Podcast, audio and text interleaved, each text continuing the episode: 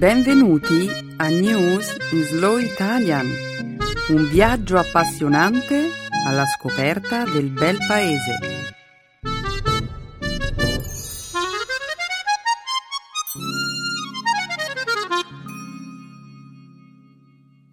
Oggi è giovedì 7 agosto 2014. Benvenuti a una nuova puntata di News in Slow Italian. Un saluto a tutti i nostri ascoltatori. Oggi parleremo della crisi umanitaria a Gaza e delle sfide della ricostruzione post-bellica. Parleremo inoltre di due pazienti contagiati dal virus Ebola che si trovano attualmente in cura negli Stati Uniti. Ricorderemo poi il centesimo anniversario dello scoppio della Prima Guerra Mondiale e infine commenteremo una notizia alquanto divertente. Una rissa tra Justin Bieber e Orlando Bloom in un ristorante di Ibiza. Non ci posso credere, Benedetta. Hai scelto una notizia su Justin Bieber per il nostro programma? Oh, soltanto per divertirmi un po'. Ok, vedremo che cosa avrai da dire su questa violenta lite.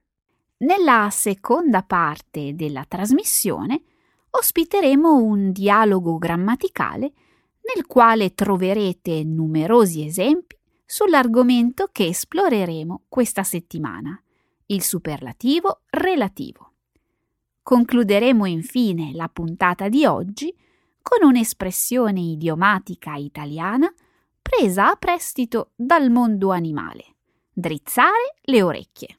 Fantastico! Io sono pronto per cominciare. Che lo spettacolo abbia inizio, allora.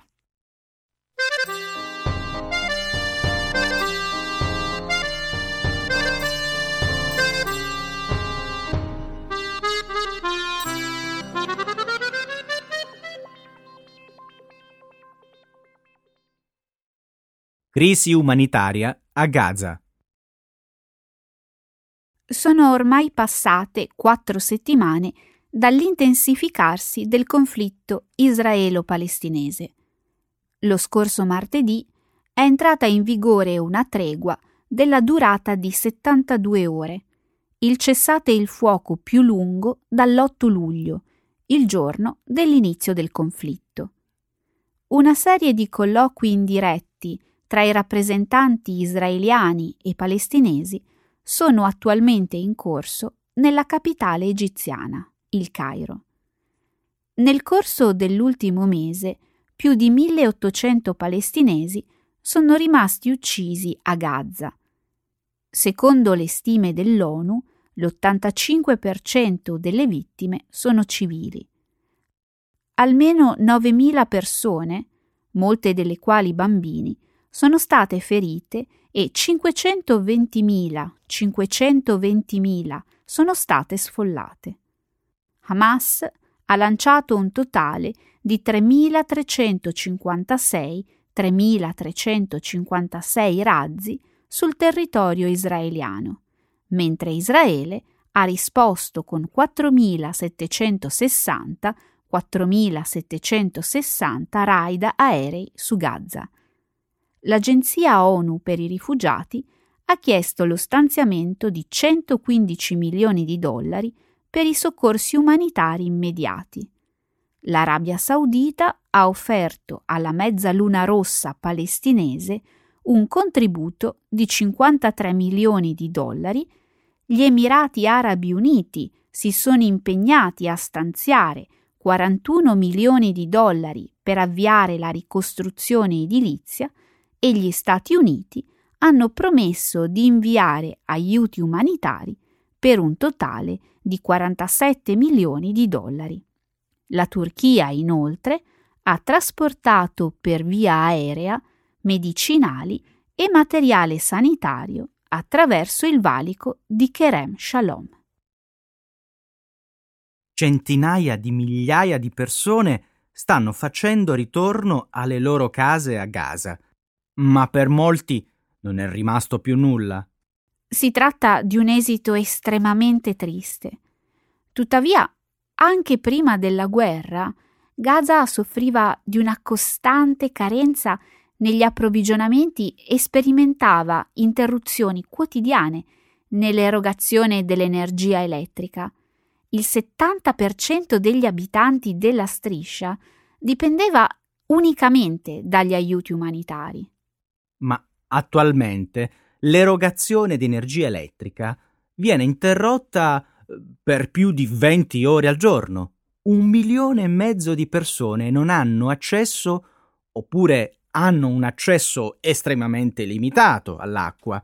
10.000 unità abitative e 140 scuole sono state distrutte o gravemente danneggiate.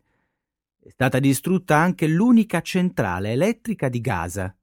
Secondo i primi calcoli, il costo della guerra è stato di 6 miliardi di dollari. Questa cifra rappresenta più del doppio del PIL annuo di Gaza. Emanuele, la ricostruzione di Gaza è una questione politica molto difficile. Benedetta, ora si tratta di prevenire una crisi umanitaria. Gaza ha bisogno di denaro, cibo, medicine e attrezzature mediche, nonché di materiali per ricostruire le città. Tuttavia, come sappiamo, Gaza è sotto assedio ed è proibito introdurre qualunque tipo di bene nel territorio. No, questa non è un'informazione corretta, Emanuele. Israele in questo momento autorizza esclusivamente l'ingresso di beni umanitari a Gaza, ossia cibo, acqua, carburante e forniture mediche. Tale lista non include i materiali da costruzione. Mm-hmm. Come il cemento, per esempio? Esatto. Israele ritiene che consentire l'accesso a Gaza di materiali edili, come il cemento, rappresenti un rischio in termini di sicurezza e insiste sulla necessità di introdurre in futuro un attento monitoraggio delle forniture. Capisco. Israele teme che invece di dedicarsi alla ricostruzione di Gaza e prendersi cura della popolazione, Hamas possa utilizzare i materiali edili per realizzare nuovi tunnel del terrore. Beh, questa è una preoccupazione legittima. Ma ora molta gente non ha più una casa. È necessario fare qualcosa in proposito.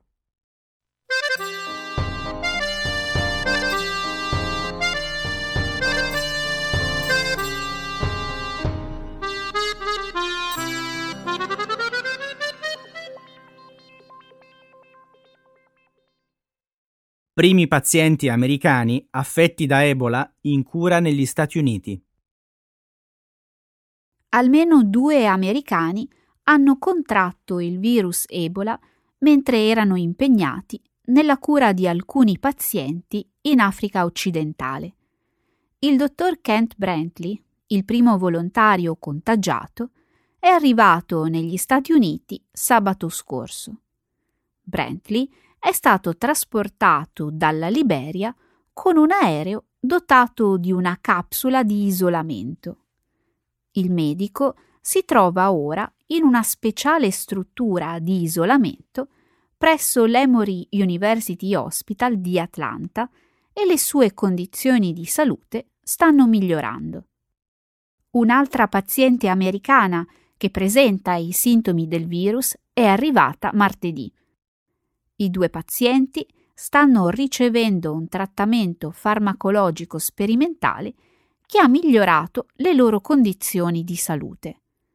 Il farmaco in questione non era mai stato somministrato agli esseri umani prima d'ora ed era stato in precedenza testato soltanto sulle scimmie. Dallo scorso febbraio il virus Ebola è stato responsabile della morte di quasi 900 persone in Africa, nel corso della peggiore epidemia finora mai registrata.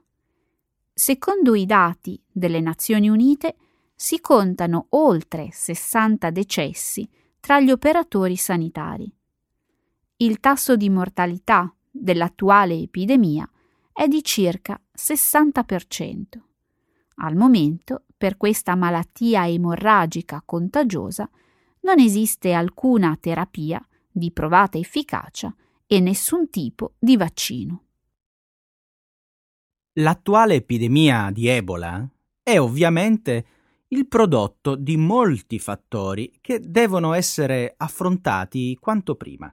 La povertà, in primo luogo, ma anche la cronica disattenzione dei leader politici africani e la generale apatia da parte dei paesi ricchi nei confronti delle epidemie, che non sembrano riguardarli direttamente.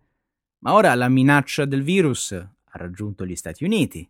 Beh, il semplice fatto che due vittime del virus Ebola siano state ammesse negli Stati Uniti non significa che ci sia una minaccia di epidemia.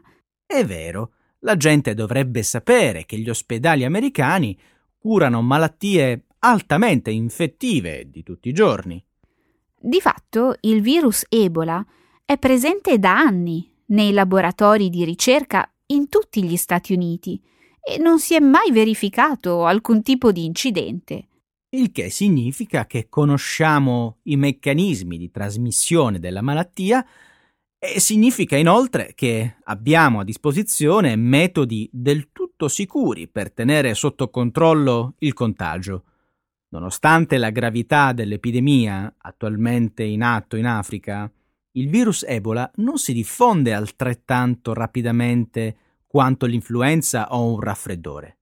Non è una malattia diffusa per via aerea. Esattamente.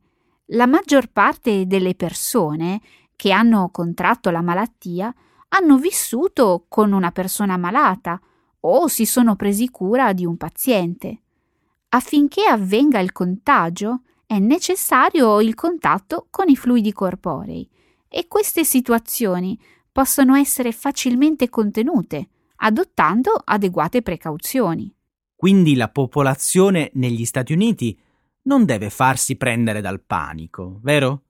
E non c'è motivo di preoccuparsi relativamente alla presenza di due pazienti attualmente in cura presso un centro medico di Atlanta.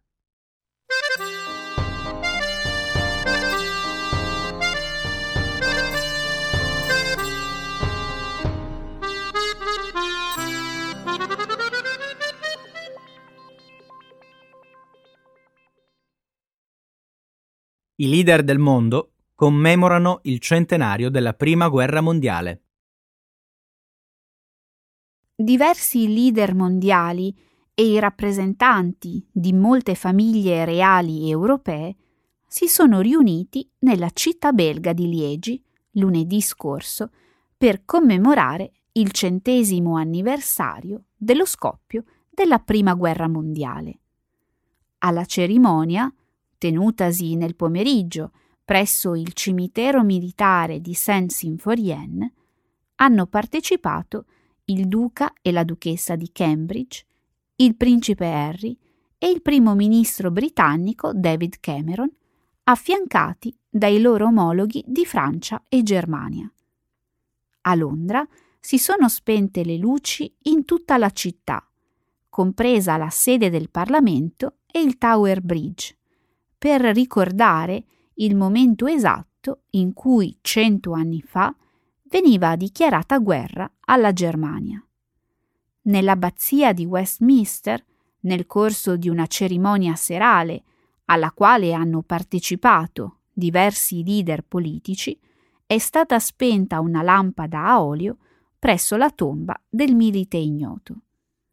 Il conflitto venne innescato un secolo fa dall'uccisione dell'arciduca Francesco Ferdinando, erede al trono dell'impero austro-ungarico, e di sua moglie Sofia, il 28 giugno 1914. 1914.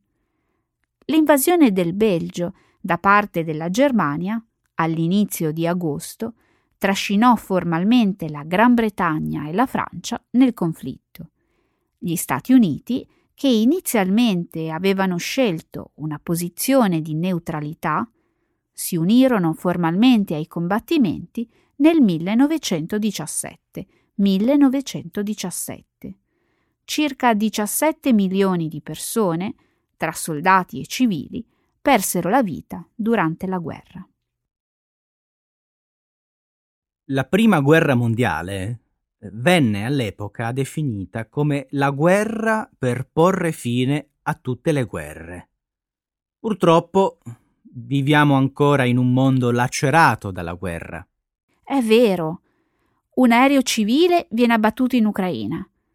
La guerra infiamma l'Iraq, la Siria, il Libano, Gaza. È interessante notare, Benedetta, come la maggior parte delle crisi e dei conflitti contemporanei affondino in realtà le proprie radici nella prima guerra mondiale. Mm, è un'osservazione interessante, Emanuele. Perché ritieni che la prima guerra mondiale sia stata così importante? Beh, come sai, il conflitto ha ridisegnato la mappa geopolitica mondiale. Probabilmente ha dato origine al comunismo, alla seconda guerra mondiale e alla guerra fredda. Fin qui sei d'accordo? Tuttavia, in confronto alla seconda guerra mondiale, la prima guerra mondiale appare come un evento sconcertante, privo di senso. Ancora oggi sembra difficile capire la vera essenza di quel conflitto. Sì, la seconda guerra mondiale fu un conflitto molto più semplice da interpretare, un conflitto con nemici e obiettivi chiaramente definiti, ma a quel punto la prima guerra mondiale aveva già eliminato molti paesi dalla scena geopolitica globale, travolgendo gli imperi di un tempo, determinò l'ascesa della Germania nazista, e lanciò gli Stati Uniti sul cammino dell'egemonia globale. Quindi tu stai dicendo che molte delle cause dei conflitti di oggi risalgono a cento anni fa? Sì, basta osservare l'Africa, il Medio Oriente, l'Asia o i Balcani. Le ferite del primo conflitto mondiale sono ancora aperte. Scegli un problema a caso nelle relazioni internazionali di oggi e vedrai che apparirà un legame con gli eventi del 1914. 1914.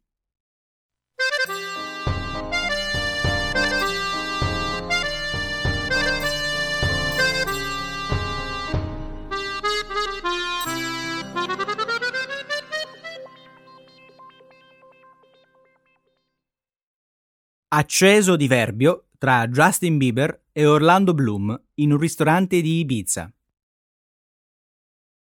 La stella del Signore degli Anelli, Orlando Bloom, e la pop star Justin Bieber sono rimasti coinvolti in una rissa la scorsa settimana a Ibiza.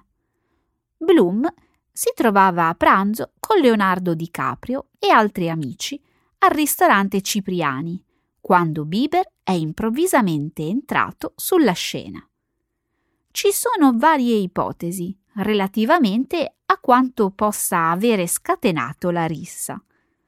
Secondo alcune fonti, Bieber avrebbe rivolto un commento offensivo nei confronti di Bloom, il quale, dopo aver scavalcato un divanetto, avrebbe sferrato un pugno in direzione del cantante. Gli addetti alla sicurezza si sono affrettati a separare i due contendenti, ma poi, quando la situazione sembrava essere tornata alla normalità, i due uomini hanno cercato di azzuffarsi nuovamente. Il personale della sicurezza ha quindi allontanato Bieber dal ristorante tra gli applausi della folla. Il giorno dopo Bieber pubblicava sul suo profilo di Instagram una foto della ex moglie di Bloom, la modella australiana Miranda Kerr, con indosso un bikini. Bieber ha inoltre postato una foto di Bloom in lacrime. Secondo varie indiscrezioni, il cantante avrebbe avuto una relazione con l'allora moglie di Bloom circa due anni fa dopo la sfilata a New York della collezione 2012 di Victoria's Secret. Nel mese di aprile di quest'anno, Bloom è stato visto in giro con Selena Gomez, ex fidanzata di Bieber.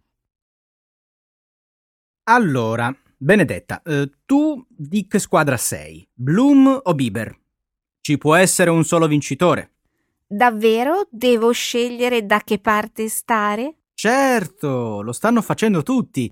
Allora, nella squadra Bloom ci sono James Franco, Leonardo DiCaprio, Seth Rogen e altri attori. E nella squadra Bieber c'è... Nessuno? Beh, sì, nessuno si è schierato dalla parte di Bieber. E poi perché avrebbero dovuto farlo? È Bieber quello che, a quanto si dice, ha avuto una relazione con Miranda Kerr. Ed è stato lui che ha deliberatamente cercato di provocare Bloom. Emanuele, lasciamo perdere quest'argomento. È imbarazzante. Non so nemmeno perché abbiamo scelto di commentare proprio questa notizia. Benedetta, lasciami raccontare ancora un aneddoto a proposito di Bieber, per favore. Ok. Bieber non piace a nessuno, nemmeno agli orsi. Oh, questa storia comincia bene, Emanuele. Senti un po'. Qualche giorno fa, in Russia, un uomo è stato attaccato da un orso. Improvvisamente il suo cellulare ha iniziato a squillare. La suoneria, una canzone di Bieber, ha messo in fuga l'animale. Eh? È una storia vera.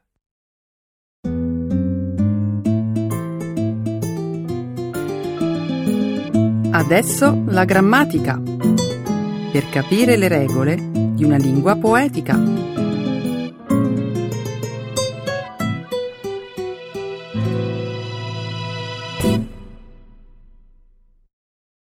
The relative superlative. Qualche giorno fa ho visto al telegiornale un servizio in cui si discuteva della classifica dei cibi più costosi al mondo. Quale paese detiene il primato? Non mi dire che è l'Italia. Proprio così. Indovina quale prodotto alimentare potrebbe essere il più caro di tutti? Quale prelibatezza potrebbe avere un valore di mercato equivalente a migliaia di euro al chilogrammo? Questa domanda mi prende un po' in contropiede. Quando si tratta di prezzi sono sempre il meno informato. Non so, devo rifletterci un attimo.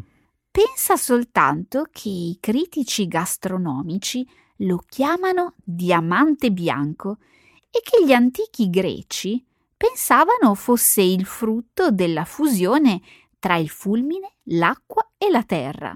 Adesso ho capito. Mi stai parlando del tartufo. Bravissimo. Sulla Terra non esiste cibo più costoso del tuber magnatum pico, comunemente conosciuto con il nome di tartufo bianco. Ti ricordi il prezzo di vendita del tartufo più grande mai scoperto?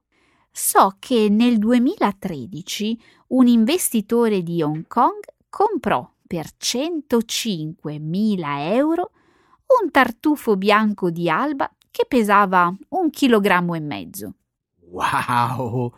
Certo che per essere così caro deve essersi trattato del tartufo più ambito della storia. Questo non lo so, ma ciò che è certo è che i tartufi bianchi sono la varietà più pregiata in assoluto, perché si trovano soltanto nei boschi.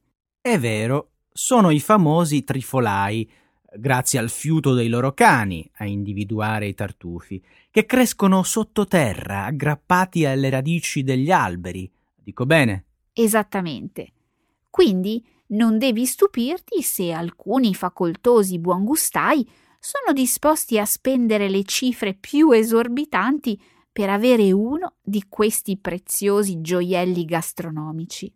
Chissà cosa avranno comprato quei trifolai con il ricavo della vendita di quel grosso tartufo da un chilo e mezzo.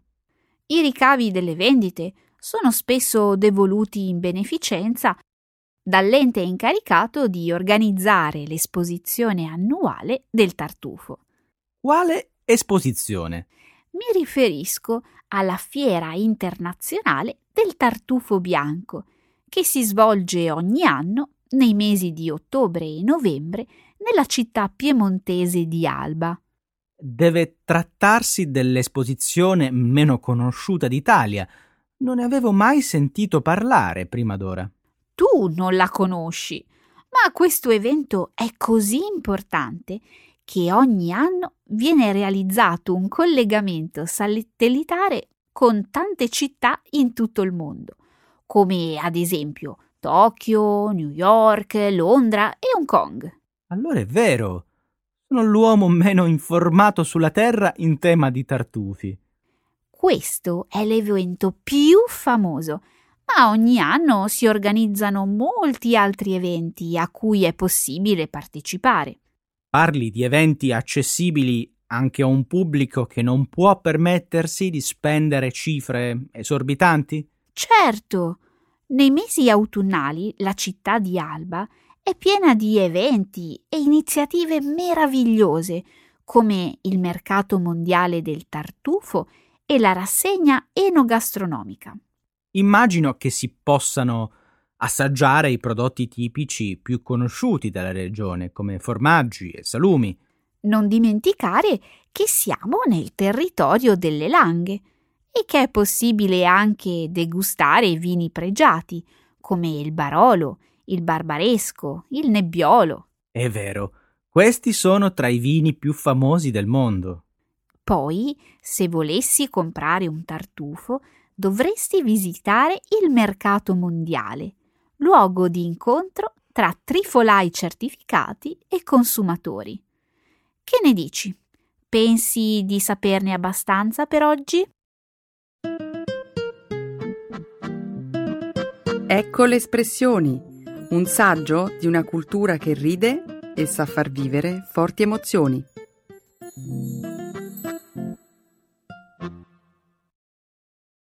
Drizzare le orecchie. To listen up. Drizza le orecchie. Se mai dovessi passare per Roma nel periodo estivo, non dimenticare di fare una sosta in uno dei teatri più suggestivi del mondo. Io le orecchie le drizzo pure, ma dovresti specificare a quale teatro ti riferisci. Sto parlando delle famose rovine delle terme di Caracalla, che ogni anno d'estate si trasformano in un tempio dell'opera lirica e della danza classica. Ah, quel teatro. Hai drizzato le orecchie? Devi sapere allora che sin dal 1937, 1937 vanno in scena alle terme spettacoli come Il barbiere di Siviglia, e la Ida, nonché capolavori assoluti della danza classica mondiale come La morte del cigno. Beh, allora si tratta di un programma davvero molto prestigioso. Sì, pensa che negli anni passati tantissimi artisti di fama mondiale si sono esibiti alle terme, compreso il grande Luciano Pavarotti. Deve essere bello poter assistere a questi spettacoli all'aperto soprattutto in un luogo così antico. È vero, le rovine romane offrono un'atmosfera incantevole. Adesso drizza le orecchie. Mi vergogno un po' ad ammetterlo, ma non ho mai visitato queste rovine. In compenso, però, sono stato diverse volte alle terme di Traiano. Va bene, ma questo non ti esime dal dovere culturale di visitare quello che un tempo era uno dei centri benessere più belli e lussuosi del mondo antico. Hai ragione, ma ho imparato così tanto visitando le terme di Traiano che non sentivo il bisogno di vedere due luoghi simili. Vuoi dire che non sentiresti il bisogno di visitare Ercolano dopo aver visto Pompei? Cosa ci sarebbe di tanto strano? Si dice che il tempo sia denaro e come tu sai, io sono parsimonioso. Cerco di impiegare il mio tempo nel migliore dei modi. Va bene, lasciamo perdere questo argomento perché non c'è dubbio che abbiamo idee molto diverse in merito. In ogni caso, le terme romane erano luoghi davvero importanti. Oltre che esteticamente imponenti.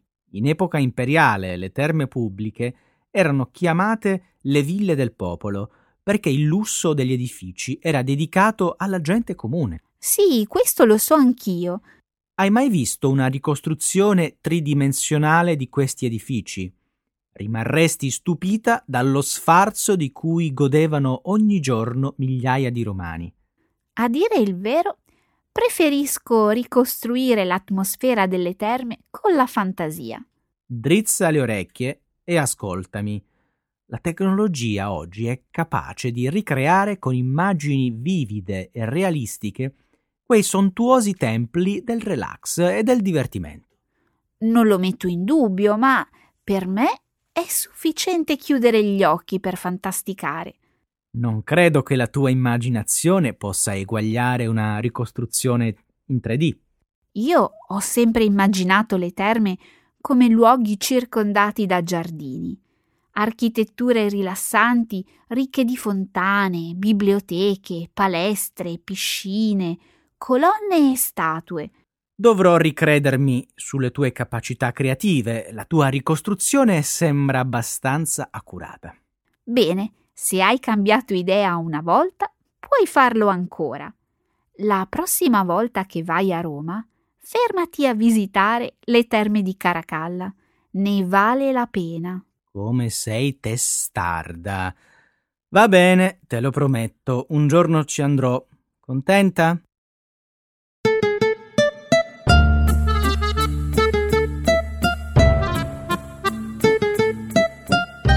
E a tutti i nostri ascoltatori di News in Slow Italian che ogni settimana drizzano le orecchie e ci ascoltano. Grazie per averci ascoltato anche questa settimana. Sì, il nostro tempo anche questa settimana è finito, ma ci vediamo tra sette giorni. A presto, ciao! Ciao!